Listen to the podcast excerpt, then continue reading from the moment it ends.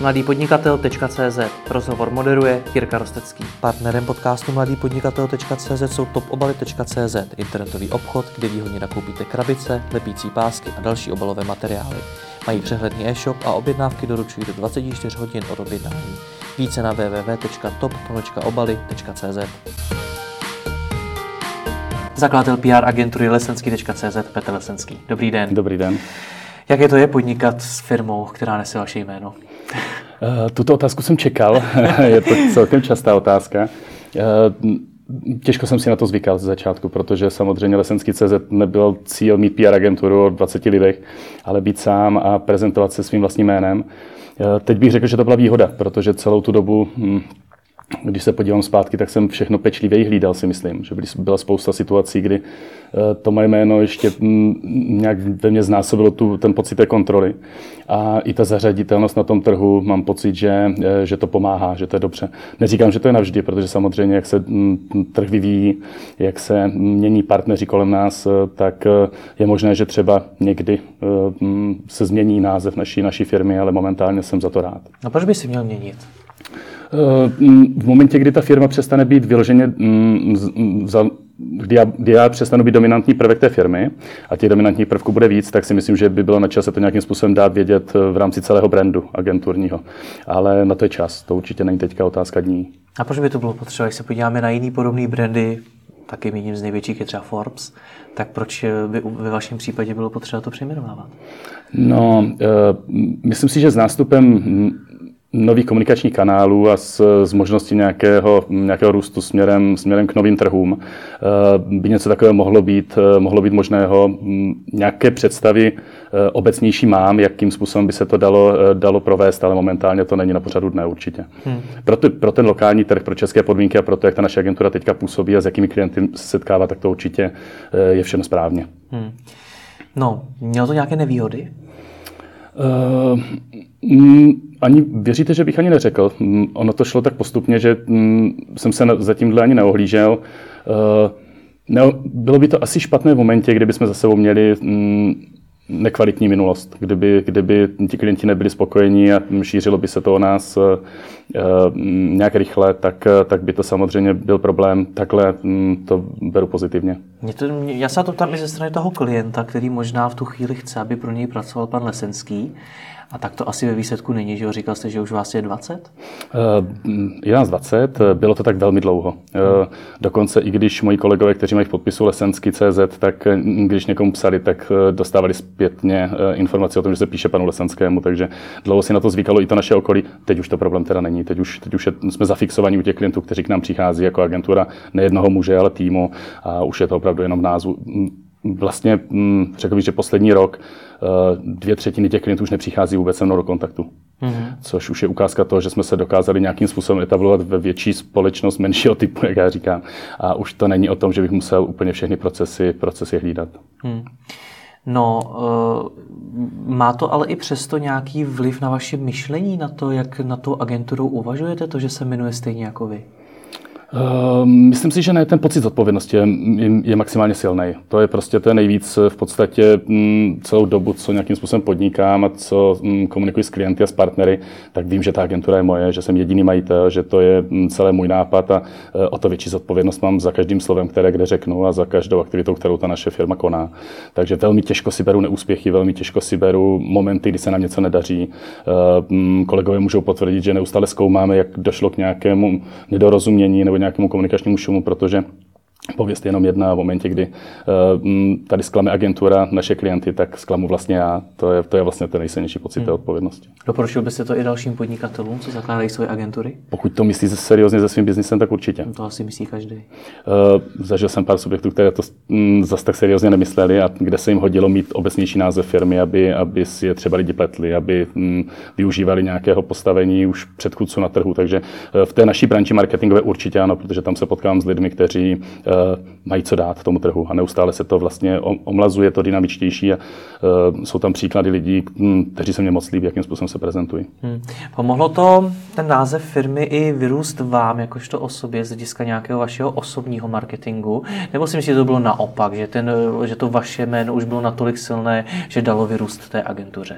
Eh, to určitě nebylo. Já když jsem začínal jako novinář, tak eh, já jsem si vlastně jako novinář prošel úplně všechny pozice, které novinář může projít. Takže od nějakého LFA ve sportovním zpravodajství přes eh, člověka, který jezdí mezi radnicemi ve Vyškovském regionu a sbírá nějaké informace, až po šéf redaktora IT časopisu nebo finanční časopisu, přes člověka, který pracoval v komunální politice. Tak jsem se nějakým způsobem vyvíjel. Myslel jsem si, že když ukončím tu mm, novinářskou praxi a přejdu na tu druhou stranu řeky, což tenkrát před těmi deseti lety bylo trošku jiné, tenkrát se mm, mm, to považovalo za nevratný krok, že už těžko se z PR branže bude vracet k novinářům, tak, eh, tak eh, mě vlastně nenapadlo, že, že by eh, jsem těžko sáněl klienty. Považoval jsem se za člověka, který prostě už je známý, dostatečně v regionu, minimálně v regionu. A v momentě, kdy přijdu na druhou stranu řeky, tak prostě oslovím ty společnosti, se kterými jsem komunikoval jako šéf redaktor a mm, oni se mnou budou chtít spolupracovat. Tam jsem velmi rychle zjistil, že jsem byl pro ně pozice v rámci vydavatelství a rozhodně ne člověk, se kterým by měli nějakým způsobem dál, eh, dál ztrácet svůj čas, takže jsem si to vlastně všechno musel vykopat znovu. Takže určitě ta agentura nebo to moje jméno vzrostlo až s aktivitami agentury. Hmm. A eh, když se mě na to vlastně teď tak ptáte, tak mám pocit, že to, že jsem za tu agenturou byl vždycky já sám vnímám, tak mě to možná trošku předběhlo můj vlastní osobnostní rozvoj a profesní, protože jsem byl mnohokrát brán za odborníka na komunikaci od A do Z, ale já jsem byl jenom ten novinář, který si to prošel a potřeboval jsem ty informace postupně nasávat, takže uh, neustále jsem se doháněl, neustále jsem tu svou pověst toho majitele PR agentury doháněl, aby jsem byl schopný komunikovat opravdu profesionálně o těch tématech. No to teď může znít ale vlastně negativně, že jste nebyl tak velký profík, jak vás lidé brali. Uh, na tu práci vždycky ta naše agentura měla toho konkrétního profíka, který se v tom vyznal. Já jsem rozhodně nebyl ten profík, který by rozuměl všemu. A mm, tu agenturu jsem postavil v momentě, kdy mm, se to totálně dynamicky změnilo, ta komunikace. To znamená, mm, ne, pět let zpátky 90% našeho týmu byli bývalí novináři, kteří rozuměli komunikaci, uměli ty informace nějakým způsobem předat. Teď máme novinářů polovinu v našem týmu a polovina jsou odborníci na sociální sítě, na digitální marketing, na online marketing, na content. Úplně jiná sorta lidí. Jsou to lidi, které velmi těžko já můžu kontrolovat, protože nemám ty znalosti, které mají oni, takže museli jsme i ty mm, procesy v té firmě trošičku vyladit, aby, aby tam byla nějaká, nějaká kontrola. Takže nikdy jsem se nepovažoval za to, který rozumí všemu a myslím si, že to byl ten přístup, který jsme na tom trhu byli trošku odlišní, protože jsme chtěli být ti ličtí. My jsme mm, se snažili vždycky pochopit toho klienta, zjistit, co potřebuje a upřímně mu říct, protože se jmenujeme Lesenský CZ, jestli jsme schopni pomoct nebo ne. Kdybychom to dělali eh, takže si budeme hrát na vše ználky, tak si myslím, že mm, tu pověst budeme mít mnohem horší a budu litovat toho, že jsem to nazval Lesenský CZ. My jsme chtěli být, to znamená, že se to nezakládal úplně sám? Já jsem vlastně velmi rychle měl lidi. Já jsem to zakládal sám v pokojíčku, když jsem mě narodil první syn. Mm, a uh, Markéta Kohoutková, která je teďka člověk, bez kterého bych neudělal vůbec nic, vede náš PR tým, tak byla mou první externistkou, která poslala, bude ráda, že se to objeví v tomhle, v tomhle mm, videu, poslala svůj motivační dopis se svým životopisem o měsíc později, než byl termín, do kdy to měla poslat. Takže uh, tímto Markétu zdravím, ale všechno jsem to založil na lidech, kteří ke mně postupně přicházeli a vlastně ten management té naší firmy je složený z lidí, kteří přicházeli jako první, druhý, třetí. A uh, vždycky byla ta lojalita směrem k té agentuře víc než znalo znalosti. Což ale samozřejmě v době peripetí a mění, měnění marketingového mixu a přicházení nových médií uh, začal být problém, protože jsme se opravdu museli všichni výrazně dovzdělávat, aby jsme byli schopni vůbec eh, udržet s tím, s tím trhem hm, krok. Hmm. Zajímají mě ale ty začátky. Vy jste se teda rozhodl, že opustíte tu kariéru novináře a že se pustíte do PR. Proč zrovna do PR a proč jste nešel dál směrem novináře? Já už jsem moc neměl na výběr v tom Brně. Hm, tam už byla jediná možnost a to jít do Prahy, protože hm, potom, co jsem si všechno prošel, tak mě nejvíc bavily asi, eh, asi časopisy eh, v té finanční oblasti, tam jsem se cítil nejsilnější a vzhledem k tomu, že tenkrát v, v vydavatelství Computer Press jsme pracovali v časopise Osobní finance, což tenkrát byla trojka na trhu, tak um, už by moje kroky museli vést, museli vést do Prahy a to se mě jako patriotovi brněnským moc nechtělo. A vlastně, když jsem se podíval na to, co umím, tak um, za tu svou praxi to bylo um, kromě toho, že pomil nějaké manažerské dovednosti jako vedení lidí, tak to bylo najít téma. Mě vždycky bavilo nejvíc hledat téma. Jsem nikdy nebyl nejlepší psavec eh, v redakci, nikdy jsem nebyl, eh, neměl nejlepší slohové práce, ale eh, bavilo mě mm, si s tím tématem pohrát a to je vlastně to, co, na, čem jsem, na čem jsem ten biznis postavil. Moje témata se líbily první, první firmě, pak se líbily druhé firmě, kde to bylo nějaké složitější to psaní, co, tak jsme samozřejmě využili externisty, ať už z nějaké cílové skupiny, když to měla napsat maminka s dětmi, nebo, nebo někdo, kdo má lifestyleovější cítění, tak to napsaně dost lifestyleovějším cítěním, ale ty témata jsme neustále hledali my, na začátku samozřejmě já. Hmm. Takže tam bych řekl, že to, byl, že to byl logický krok eh, pomoci někomu s tématem a umět ho zpracovat a poslat ho dál.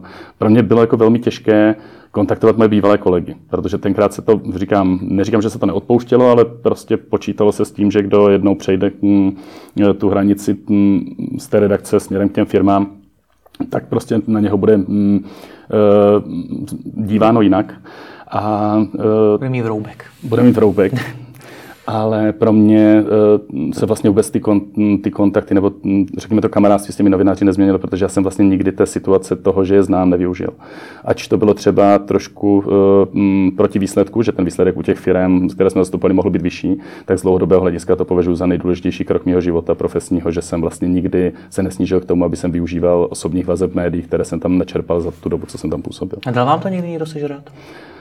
Eh, myslíte, co? Že jste odešel, že jste přešel ne, tu, tu hranici. Ne, ne, ne, ne, ne, ne. ne. Um, jako teď už vůbec ne, protože samozřejmě teď už se to celé promíchalo. Um, Tenkrát eh, jsme byli i v situacích, kdy eh, vždycky, když jsem z média odcházel, tak to bylo z nějakého důvodu. Nebylo to z důvodu toho, že by jsem chtěl víc peněz, nebo, eh, nebo že by jsem byl nespokojený se svou prací. Většinou to bylo, protože se změnil vlastník, a, hm, nebo jsme nebyli spokojeni úplně s tím, jak ty média se prezentují a jak, jak, jak je vývoj jejich. Tak jsme se prostě rozhodli většinou v větším počtu lidí hm, ty pozice opustit. Hmm.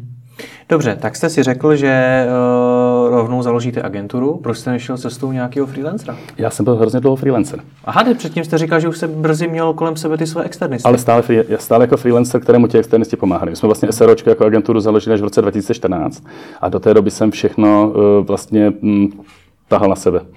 A mm, externisty jsem měl, ale mm, i na výběrových řízeních jsem byl prostě považovaný za, e, za mm, řekněme, šikovného freelancera. To znamená, my jsme se velmi dlouho nemohli hlásit do žádných velkých výběrových řízení, protože jsme samozřejmě tím byli limitovaní.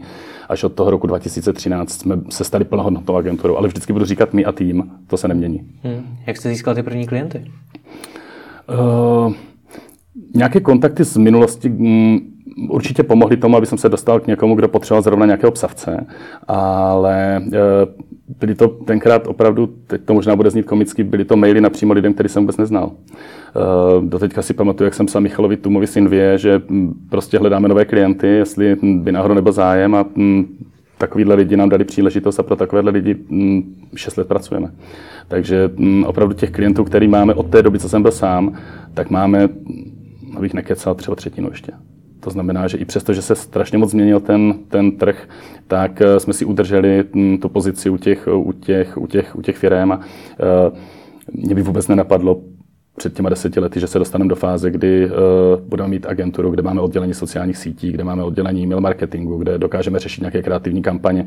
Říkám, to jsou věci, kterými já jsem si nikdy neprošel a s otevřenou pusou hledím na lidi kolem mě v týmu, uh, jakým způsobem o věcech přemýšlí. Uh, sám jsem víc manažer a možná víc ten, kdo se ptá, kontroluje procesy, než ten, kdo by kreativně vymýšlel a, a nadchl uh, prací. Hmm. ty firmy. Jak dlouho tohleto posílání e-mailů napřímo bylo tím hlavním zdrojem klientů pro, pro vás jako freelancera? Uh, velmi dlouho. Uh, v podstatě mm, my jsme nerostli nějak rychle, protože um, u nás vlastně ten člověk, který přicházel mě k ruce, aby mě pomohl se staráním se o klienty, tak mohl pracovat tak třeba pro tři maximálně čtyři klienty pro ty tři, bych řekl. To znamená, v momentě, kdy přišel člověk, tak byl schopný obsáhnout tu práci pro ty tři klienty a my jsme nepotřebovali zase tak, zase tak moc růst. A řekl bych, že vlastně v roce 2013 my jsme měli třeba 15 klientů, což, mm, což mě ne, nepovažuji za to, že by to bylo nějaké velké množství a proto jsme vlastně nepotřebovali velký počet lidí. Ten Trend se změnil v momentě, kdy jsme začali potřebovat odborníky na určité oblasti, ve kterých jsme se nevyznali. Do té doby jsme byli zastupitelní, dokázali jsme si to vyřešit tak nějak sami. Já jsem mohl přiložit ruku k dílu, kdykoliv bylo potřeba. V momentě, kdy jsme začali potřebovat eh, řešit integrované kampaně, tak jsme museli, tak nám nabobtnal výrazně ten ansábl té agentury. A, eh, sice to bylo mm, bolestivé, ale jsem nadšený z toho, co to zase dalo oboru PR eh, za možnosti v momentě, kdy máte možnost si s tím sdělením pohrát ve více komunikačních kanálech a provázat to. Nejste závislí jenom na tom, jestli novinář tu vaši zmínku mm, mm, zaznamená a vydá, eh, tak eh, z mého pohledu se ten trh určitě posunul směrem k příležitostem pro PR agentury momentálně. Jak se vám ale prodávalo to PR? Protože i dneska spousta firm PR podceňuje. Je to jedna z posledních věcí, na kterou přemýšlí, do které investují. A vy jste ho takhle prodávali přes mily napřímo před x lety. Tak jak, jak se to dařilo? Uh, dařilo se to, protože spousta těch firm měla opravdu s PR problém. Uh, já sám jsem zaznamenal, že mm, bylo vlastně jednodušší ukázat na problémy té komunikace nekvalitní tiskové zprávy, nekvalitní podklady, mm, konkurence silně obsazená v médiích oproti těm firmám, kterým jsme psali.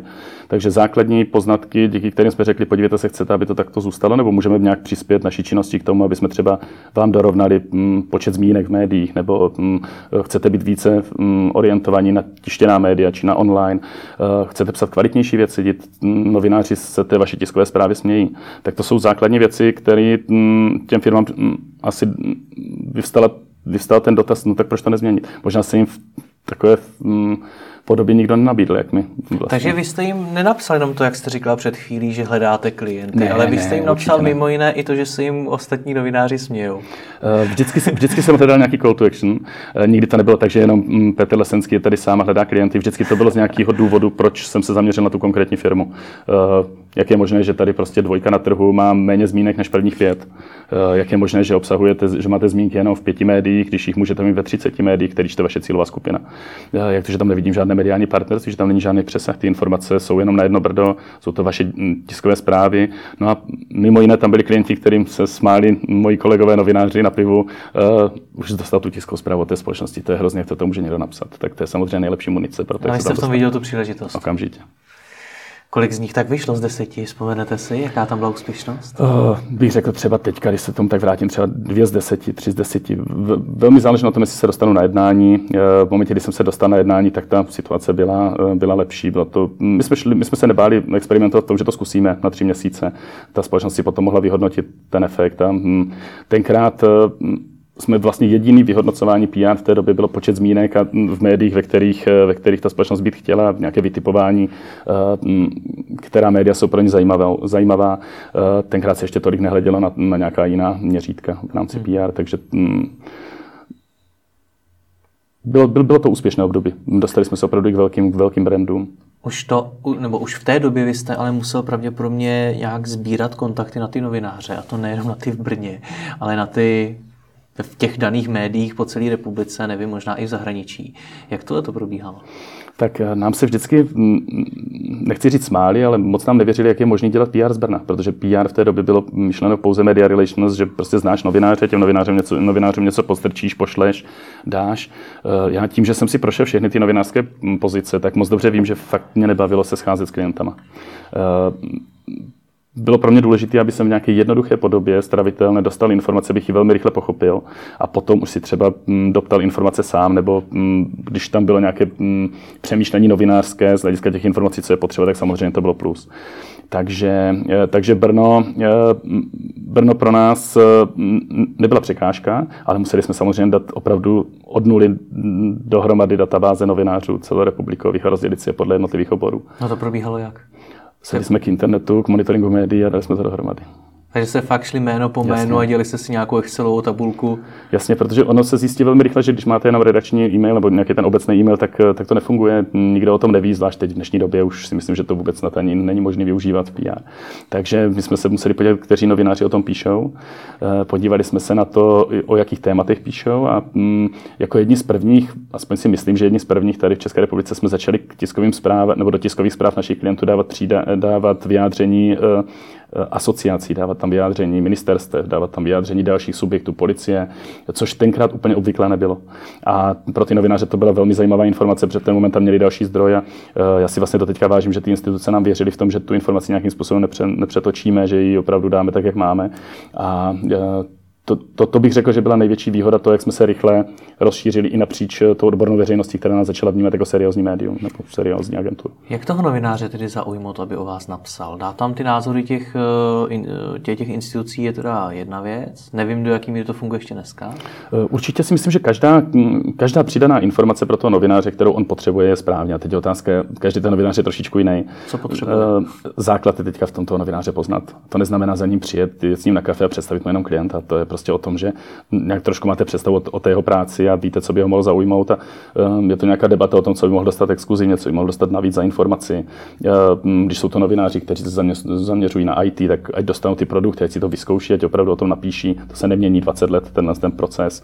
Uh, někteří mm, novináři mm, chtějí víc než informace, chtějí mít nějaký pravidelný servis, chtějí mít více témat zase z jiných oblastí. Takže to se, nejde to paušalizovat a Samozřejmě vždycky je důležité eh, držet si tu vazbu s tím novinářem na té top kvalitní úrovni profesní, protože v momentě, kdy toho novináře nikdy nesklamete, tak on nemá důvod eh, s vámi nespolupracovat dál. Nejhorší je, když se snažíte nějakým způsobem na toho novináře začít tlačit. To si myslím, že funguje i v dnešní době, že to je to, je to z čeho se mě vždycky strach, co jsem v týmu říkal, že nikdy dělat nesmíme. Protože i za cenu toho, že prostě nebudou ty zmínky takové, tak je důležité z dlouhodobého hlediska být pro toho novináře seriózní partner. A mm, jsem přesvědčen, že to se nám vždycky dařilo. A těch novinářů je strašně moc a vy nemůžete přece poznat každýho. Uh, my jich ani osobně tolik neznáme. Ono zase, médií je hodně, novinářů jsou mraky, ale když byste se zamysleli nad jakýmkoliv oborem, tak vždycky najdete takových těch 20 médií, kde, eh, kde je důležité hm, vědět víc než v těch ostatních. Ostatní si myslím, že můžou potom postupem času uh, prostě počkají na to, až se objeví nějaké téma, nebo se novinář na něco zeptá. Eh, není možné obsáhnout všechno, na druhou stranu jsme tady 10 let na tom trhu, hmm. takže už přece jenom nějaké ty databáze teď už máme, eh, zkušenosti taky, kontakty taky. Máme spoustu influencerů, eh, kteří nám nějakým způsobem pomáhají zase získávat další a další média, které se tam v těch oblastech vytváří, takže hm, nemyslím si, že to je problém. To je další věc, vám se ty služby musí rozšiřovat, vy už jste to zmínil, že už máte oddělení na social, oddělení na mailing a podobně do toho ti influenceri, to jsou sami novináři v podstatě takový.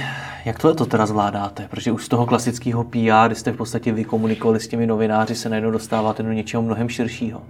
A možná ještě, pardon, se začíná trošičku stírat rozdíl mezi váma a marketingovou agenturou. No jasně, přesně tak. My jsme na tom skoro, bych řekl, postavili náš claim, máme claim, propojeme PR a marketing.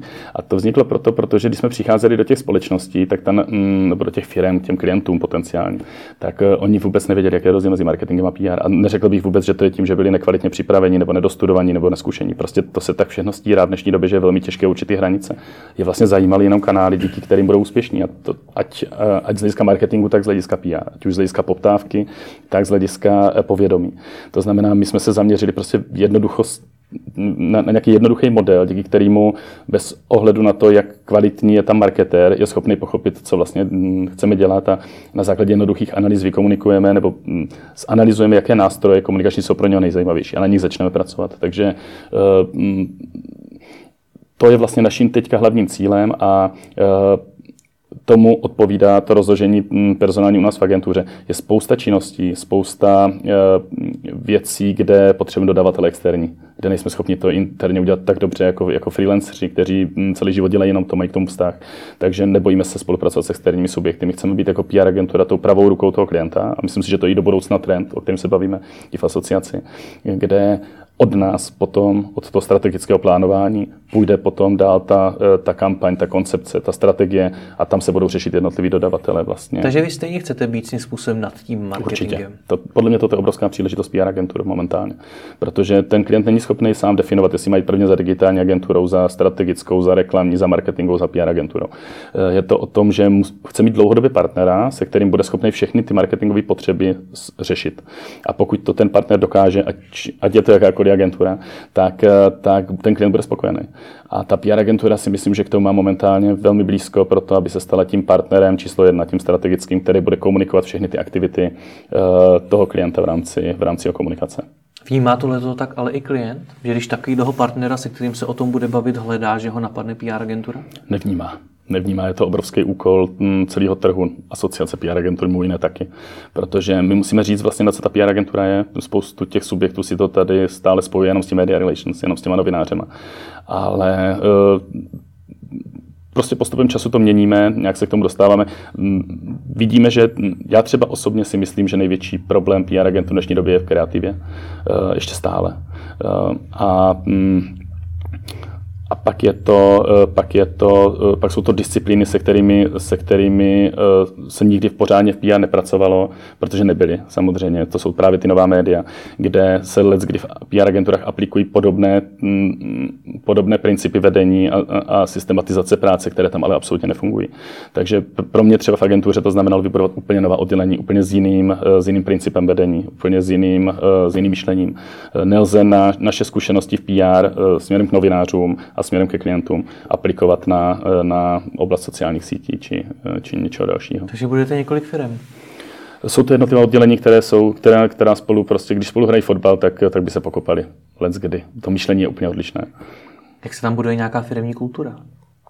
Uh, ty hodnoty mm, jsou hodnoty, které jsou nad profesní záběr. Mm, a mm, vždycky, když přijímáme lidi, tak a to se hodně snažím, aby jsem byl u každého pohovoru, který už je rozhodující, tak eh, v tom problém určitě není. Teď jsem to myslel opravdu spíš profesně, tu, tu rivalitku, že prostě každý má trošku jiný styl práce. Eh, někdo je týmovější, někdo zase není týmový a řekl bych, že v tom PR týmu našem je to spíše o tom, eh, o té individuálnosti, když to když je ten marketingový tým, který spolu potřebuje pracovat, potřebuje pracovat s grafiky, tak, tak je to spíš, spíš týmovější. Takže, takže v hodnotách problém určitě není u nás v agentuře. Není ale tohle, o čem vy mluvíte, o tom, že by uh, ta PR agentura měla stát nad tím marketingem a pomáhat vlastně z hlediska té strategie a vůbec uchopení veškerých těch aktivit. Něco, co mi řekne někdo jiný, že by to měla být agentura zaměřená na social media, protože dneska je to v vozovkách všechno o sociálních sítích nebo neřekne mi to samý zase nějaká firma, která dělá třeba analytiku, pracuje s daty, protože dneska je přece všechno o datech a podobně. Nebude to výsledku tak, že to budou říkat všichni? Já myslím, že to všichni už říkají, že hmm. každý teďka cítí na tom trhu, že by si tohle mohl urvat. No, teď jste přišel vy a říkáte to taky. Já jsem moc rád, že jste mě pozval, aby jsem to mohl říct dál, ale pro nás si myslím, že to je strašně zásadní pro PR agentury, protože pokud se tam nedostaneme, tak zhníjem prostě v někde v nějakém tom oblaku toho media relations. Ale ukazuje se samozřejmě už na kampaních mých kolegů, eh, konkurenčních PR agentur, eh, pro, absolutně profi práce, a, kde eh, jsou vlastně už veškeré ty nástroje integrovány do, do různých kampaní a určitě na to máme. Ten trh PR agentur na to má, aby se PR agentury dostali do té pozice toho hlavního strategického partnera těch agentur.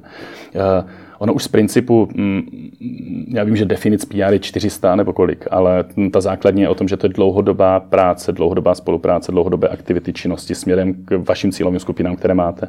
A to přeturčuje k tomu, abyste s těma vašimi cílovými, cílovými skupinami pracovat dlouhodobě a vlastně neustále vymýšlet nové věci v rámci kampaně, ale zároveň měl uh, nějaké základní povědomí a možnost ovlivňovat ty nástroje komunikační, které, které k těm cílovým skupinám směřují.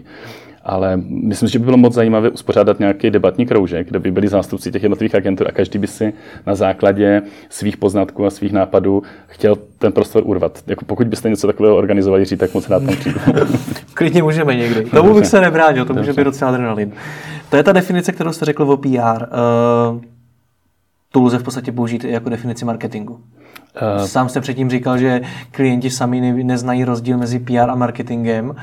Tak jaký teda je? Já mm, si myslím, že každá činnost už musí podporovat oboje. Ono, u toho marketingu tam je to samozřejmě orientováno na toho spotřebitele, na toho zákazníka, jsou to ty činnosti pro podporu toho obchodu, ale každá činnost už prostě v dnešní době z hlediska efektivity musí nějakým způsobem pomáhat povědomí i poptávce. Takže eh, to, my jsme neobjevili svět, my opravdu v rámci těch klejmů a tady těch věcí jdeme hm, opravdu co nejjednodušeji za tou firmou, protože eh, je spousta subjektů nějaké střední velikosti, které jsou pro nás biznisově zajímavé, ale hm, nevyznají se v těch pojmech natolik, aby jsme tam přicházeli s nějakýma moudrama z hlediska marketingu a PR. Oni prostě hmm. potřebují mít zastřešené nástroje, které používají denně, potřebují vědět, jak, jak to řešit a, a někoho, kdo jim ty trendy nějakým způsobem v jednoduché formě mm, přednese.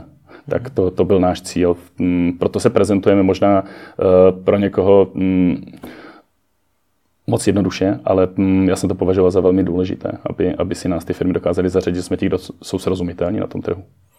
Co to je to, co popisujete, znamená z hlediska těch lidí? Protože bez ohledu na to, jestli to bude social media agentura, nějaká uh, analytická firma, jestli to bude PR agentura, tak stejně zatím stojí lidi a ty lidi by měli mít pravděpodobně rozhled na, napříč tím biznisem, což není jednoduchý získat na trhu.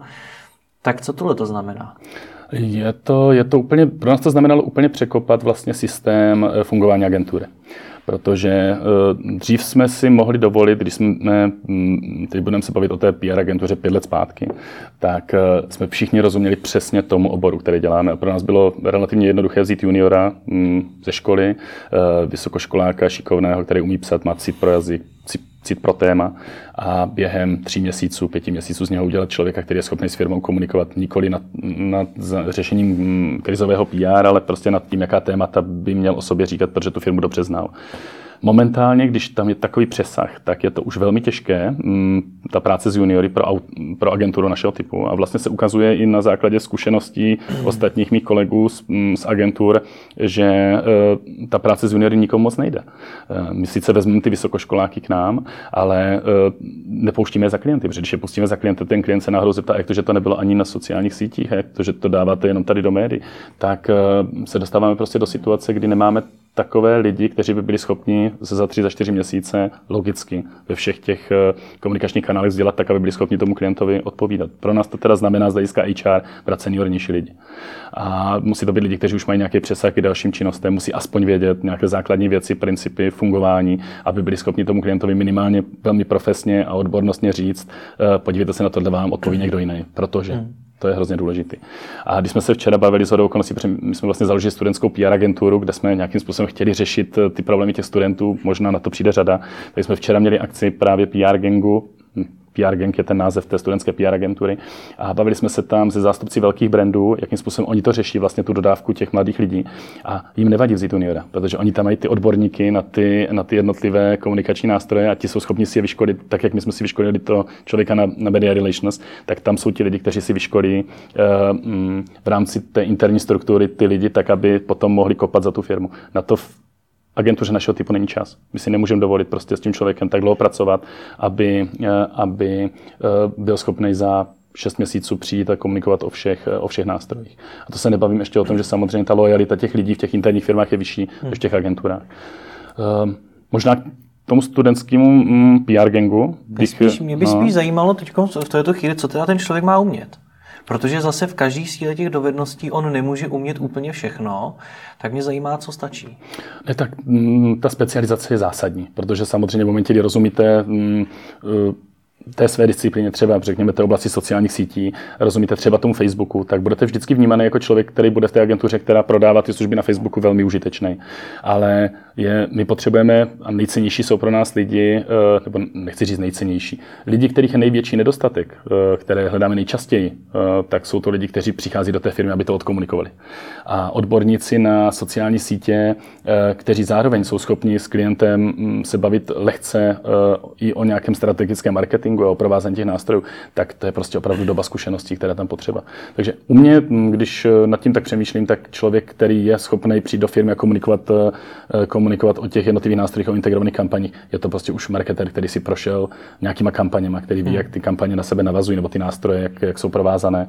A e, momentálně to u mě trošku dál než ta specializace, protože mm, ti, u nás, alespoň u nás, ti odborníci, kteří se soustředí na ty jednotlivé marketingové nástroje, e, jsou lidi e, mladšího věku, kteří ještě nemají tolik zkušeností na to, aby přišli do firmy a dokázali to vidět z více souvislostí. Možná je to tím, jak je to mladý obor. Řekl bych, že to je logické asi. Hmm.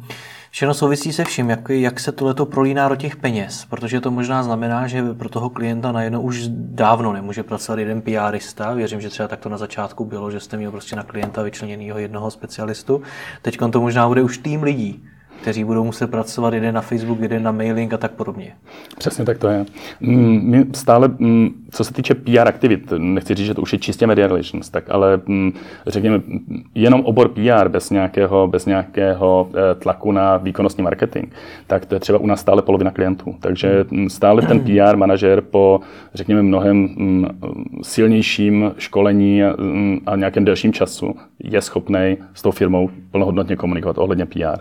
U marketingového týmu je to odlišný, tam musí být samozřejmě člověk, který přichází za tím klientem, který ho si získal tou důvěrou v to, že cokoliv klient vlastně nadhodí, tak ten člověk na té schůzce, a to jsou ti seniornější lidi, už, budou, už musí umět uh, říct, uh, z jakého důvodu by se to dělat mělo a proč by se to dělat nemělo, aby se ušetřila, ušetřila čas a snížila nebo zlepšila efektivita všech těch věcí, které potom po té schůzce budou, budou přicházet. V momentě, kdy tam je někdo, kdo to neumí rozseknout, nebo si není jistý, a, nebo to nechytne na začátku, tak to může znamenat cestu do pekel, protože jak agentura, tak ten klient začnou dělat na věcech, které nebudou mít nikdy smysl. A proto je tam ten člověk u těch marketingových aktivit absolutně zásadní z hlediska efektivity firmy. Jak se to finanční řízení ve vaší roli za historii celé firmy vyvíjelo? Na začátku jste začínal jako novinář, který s finančním řízení firmy neměl pravděpodobně vůbec žádné zkušenosti. V podstatě jste žadonil o práci, posílal jste takhle maily napřímo, to znamená, že jste asi nebyl úplně nejdražší. A postupem času jste k sobě začal brát lidi, a došel jste k tomu, že dneska potřebujete brát primárně seniorní lidi. Takže ten tlak na ty peníze tam asi musí být poměrně velký úplně od začátku. Tak jak se ten váš přístup od začátku vyvíjel? Mm-hmm. No, jako obecně vlastně vedení firmy, eh, nebo takhle, čím díl mám firmu, tak tím víc dělám činnosti, nebo čím, tím častěji dělám činnosti, kterým rozumím málo a postupem času neustále se musím jakoby dovzdělávávat v rámci těch věcí, protože eh, třeba hm, právě efektivní řízení firmy dnešního typu v agentuře je prostě strašně náročná věc. Minimálně jsem nejdřív musel pochopit, co vlastně ti lidi dělají, kolik to zabere času, eh, co k tomu potřebují za další, za další podporní prostředky. Teď nemyslím jenom vybavení, kde je daleko větší tlak na vybavení, než v momentě, kdy jsme byli hm, pisáci, jak nám všichni říkat. tak, eh, tak teď samozřejmě prostě potřebujeme techniku, potřebujeme věci, potřebujeme spoustu, spoustu spoustu eh, času na komunikaci s těmi klientama. Takže jsme skončili u výkazu práce, kde prostě eh, opravdu máme mm, jasně mm, dokumentované, kolik hodin na jaké zakázce strávíme, ale ne vždycky to takhle prodáváme klientovi. Mm, klient ne vždycky chce vidět výkazy práce. Pro něho je prostě v mnoha případech důležité eh, nějaké, nějaké plnění, na kterém se shodneme. Hmm. U některých klientů to paradoxně může být počet příspěvků na sociálních sítích, u některých to může být dosah, u, některé, u některého klienta to může být uh, počet vydaných tiskových zpráv. Možná přeháním, teďka záměrně zjednodušuju, ale uh, to um, pečlivější hlídání je spíš na naší straně, než směrem ke klientům.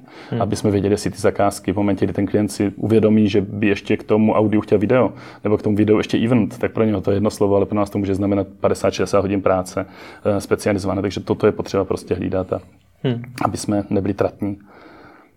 No ale jak se měnilo ten váš přístup? Na začátku jste si pravděpodobně tu cenu vycuzal z prstu, předpokládám, když jste psal tomu klientovi jednou z prvních, protože jste asi to neuměl ještě tak dobře nacenit. Neměl jste tam tak velké zkušenosti, je to tak?